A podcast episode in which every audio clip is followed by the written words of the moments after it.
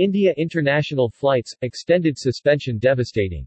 The president of the Indian Association of Tour Operators IATO, Mr. Rajiv Mehra, expressed his extreme disappointment on the decision taken by the India Ministry of Civil Aviation DGCA to extend suspension of international flights until September 30, 2021, and of the e-tourist visa.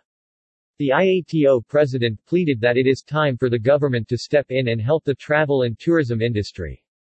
Mr. Mehra has been pushing for the opening of the e-tourist visa for some time now. Additionally, his association are all behind the resumption of international flights and have outlined how it can be accomplished. He said that the members of IATO are very much depressed and disheartened by this decision taken by the government. Mr. Mehra stated, it is time for the government to help the tourism industry by reviving inbound tourism to India, outlining the following requests that have been made to the government. Mr. Rajiv Mehra, President, IATO. To open the e-tourist visa for all those foreign tourists who have been vaccinated and wish to come to India. Let foreign tourists decide whether they want to travel to India or not.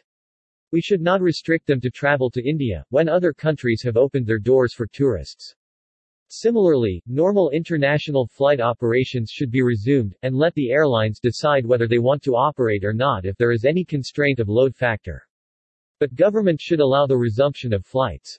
All other sectors have revived their business with the support from the India government, and it is only the travel and tourism industry which has been struggling for survival for the last 18 months without any relief at all. The IATO president pleaded that the government should support the tourism industry especially the inbound tour operators who have had zero business since March 2020. A few days ago, Mr. Mehra participated in a meeting called by the Union Minister of Commerce and Industry, Shri Piyush Goyal, to get input from the exporters on required measures to be taken on the Prime Minister's call to increase exports. At that meeting, Mr. Mehra suggested the same measures of allowing e-tourist visas and resuming normal international flight operations.